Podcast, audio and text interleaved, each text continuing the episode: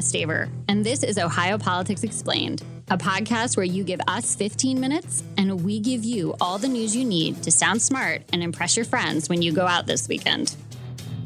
Welcome back to another episode of Ohio Politics Explained, the Butter Cow is Back edition. This week, we're talking about what Ohio Governor Mike DeWine did and didn't say while touring the Ohio State Fair with reporters, why PayPal co founder Peter Thiel is spending millions of dollars on the Senate race, whether marijuana can help with opioid addiction, and how Intel's long term plans for Central Ohio just got a big boost from Congress. Joining me this week and fresh off fair food is reporter Laura Bischoff. Hey, hey, how are you? I'm uh, actually a little queasy. I think I overate yesterday at the fair. We're all good. How are you? Oh, pretty good. I had a really good chocolate milkshake at the fair. It's quite tasty.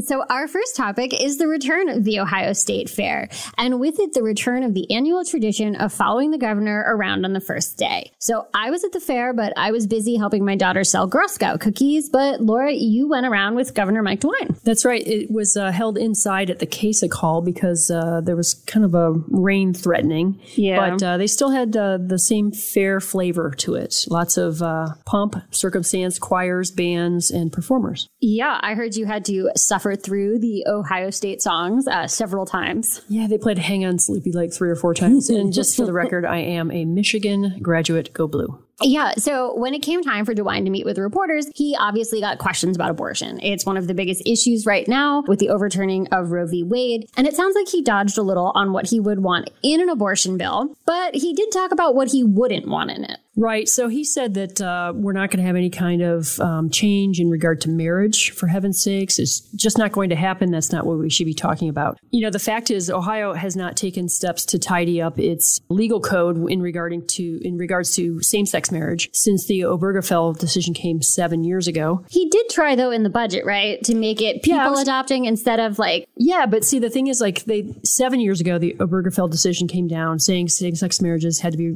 recognized. Right. And then um, Ohio changed the marriage law in 2018, addressing child marriage. They didn't tidy up the language then, and then efforts to update the language in the budget got stripped back out. So again, no tidying done. And I think that sticking with that status quo language of marriages between one man and one woman could mean that if you know if we ever do get an unraveling of, of the Obergefell decision, that Ohio's old law wording would take effect. Yeah, and when it came to abortion, he said that he is not looking at any kind of, or not interested rather, in any kind of legislation that would ban contraception. Right, and that is a concern. I think that um, the hitch is that some of the bills that are pending describe personhood or life beginning at fertilization rather than implantation, and there are some contraceptive devices that prevent implantation of fertilized eggs. As a result, there is a big question mark there. Yeah, and it could also, the way this is written, could impact fertility treatments like IVF. Right. Terry DeMio, our colleague in Cincinnati, she had a really good story about a couple from Dayton, Amy and Mark Fogel, who, you know, they faced some um, health and fertility challenges and they went the IVF route and they have extra embryos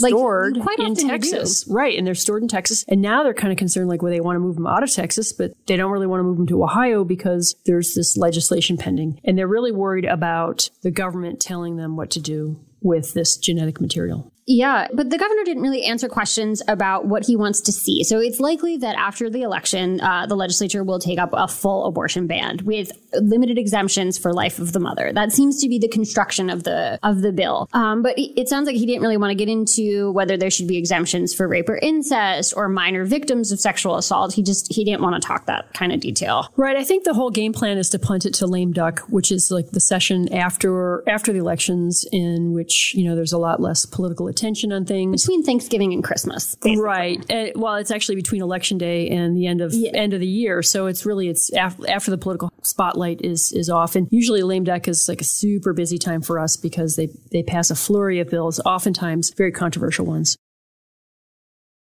Yeah, so our second topic is PayPal co founder Peter Thiel. He's a Silicon Valley billionaire and Republican JD Vance's biggest fan. So Thiel put millions of dollars into a PAC for Vance during the primary election, and it's possible he's going to pour millions more into the general election. Which begs the question why does a billionaire who lives in California care about the outcome of a Senate race in Ohio? Well, it's interesting. I think that um, Vance worked for one of Thiel's uh, companies Yeah. at one point, so they have a professional connection. And also, I think that they they share kind of some similar views on immigration and uh, criticizing big tech's regulation of free speech. Haley BeMiller, our colleague, had a really good, interesting read on this whole Why interplay between care? the two. Yeah, it's really interesting. Yeah, my favorite fact from Haley's story was that both Thiel and Vance started companies named after the Lord of the Rings series. And I was like, that's just such a great detail about who they are and that they have similar interests. It was definitely nerdy. Yeah, and what's really, you know, interesting to me is if Thiel as a character, like just as a human, is really interesting because he's not afraid to get involved and be outspoken on issues that he feels strongly about. If the name sounds familiar, it's because he took down Gawker Media Company. So like back in 2007, Gawker outed him as being gay and he took real offense to this and ended up like not only funding lawsuits for himself, but for several other people who believed Gawker had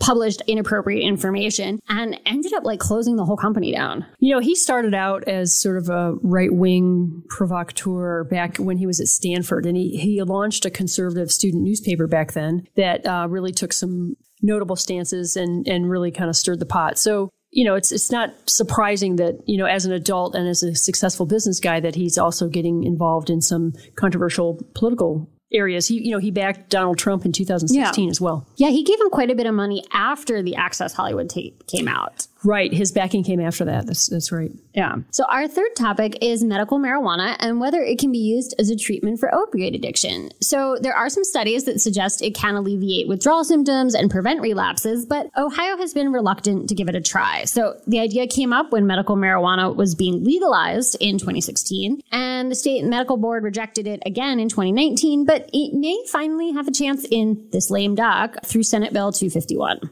Yeah, so this is this would be like a major rehaul, revamp or overhaul of Ohio's medical marijuana program, and it's the bill's been pending for a while now. Yeah. and um, I think that there is some controversy to it. You know, it's interesting that the Patrick Cooley's story on the medical marijuana and opioid addiction, it sort of said that, you know, there's some studies that say it helps and there's some studies that say it doesn't. And I think that the the Republicans who run the legislature and the medical board, they've been pretty um, careful about Yeah. opening the floodgates in this way. Yeah, um, there's been a long term push to have it autism added as a condition. And I think what's so interesting to me about these kinds of studies is that, you know, the study of medical marijuana, at, at least in the US, is fairly new. As states have started to legalize it, there's been, um, you know, an illegality at the federal level, which has made obtaining material, obtaining like consistent product in order to test in the way that you need to do for these clinical trials, like challenging at best. So I've always like when we have like these competing studies, I'm always just like, yeah, but it's also like really difficult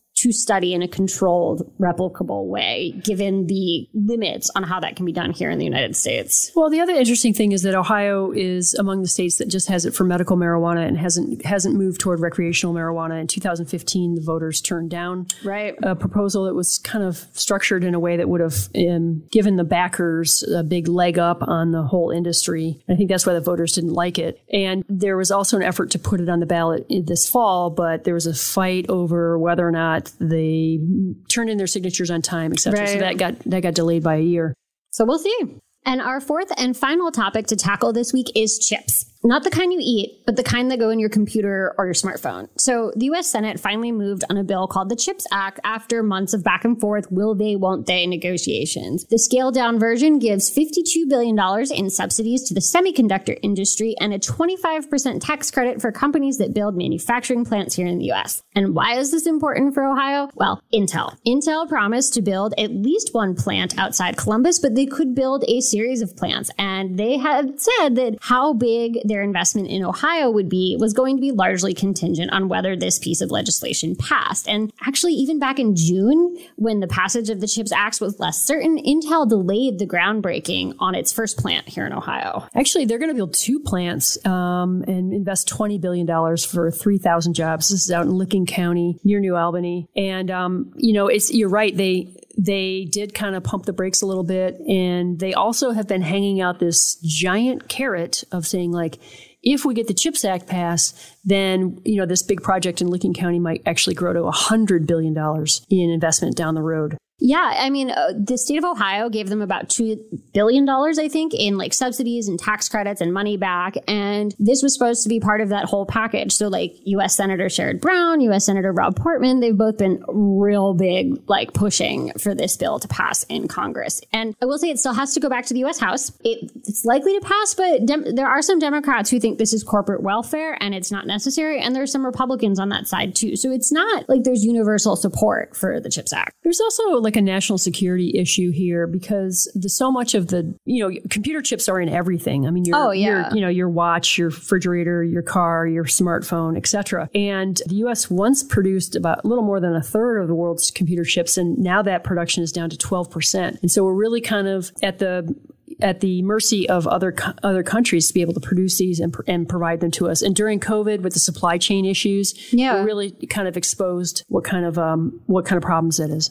it presents. And one more thing before you go, because the Ohio State Fair is back, and because I can't resist the urge to say butter cow one more time, um, I thought we could talk about our favorite things to see at the fair because you know it's been gone for two. Well, it's been there for two years, but not open to the public, only open to like presenters and kids that were selling their 4-H animals. So I was curious, what what's your favorite thing to see at the fair? I kind of like going through the farm um, animal area where That's the 4-H kids are are primping and fluffing their their animals for show. I mean, those animals get washed, they get brushed, vacuumed, blow dried. Oh yeah. I mean, there's some high end salon stuff going on for these the four legged set, and uh, never do cows and pigs look as good just as they do just before they go on show at the Ohio State Fair. Yeah, so I um, actually am real into like the home economics section of the fair. I I sew and I love looking at all the quilts just because like I know the detail and the amount of time that it took to produce those. Like this year there was some really spectacular ones. I also really like the cake decorating. I can't help it. It's a really domestic side of me. I'm like I want to go see the cakes and the quilts, but uh, my daughter was like super not into that. She loved the fairway with the games and the rides and it made me a little queasy, but we went on as many as she wanted. Oh, so many, so many sights and sounds and things to do. oh, fair. yeah. And they're so expensive. Oh, my goodness. Hey, at least parking's free this year. That's true.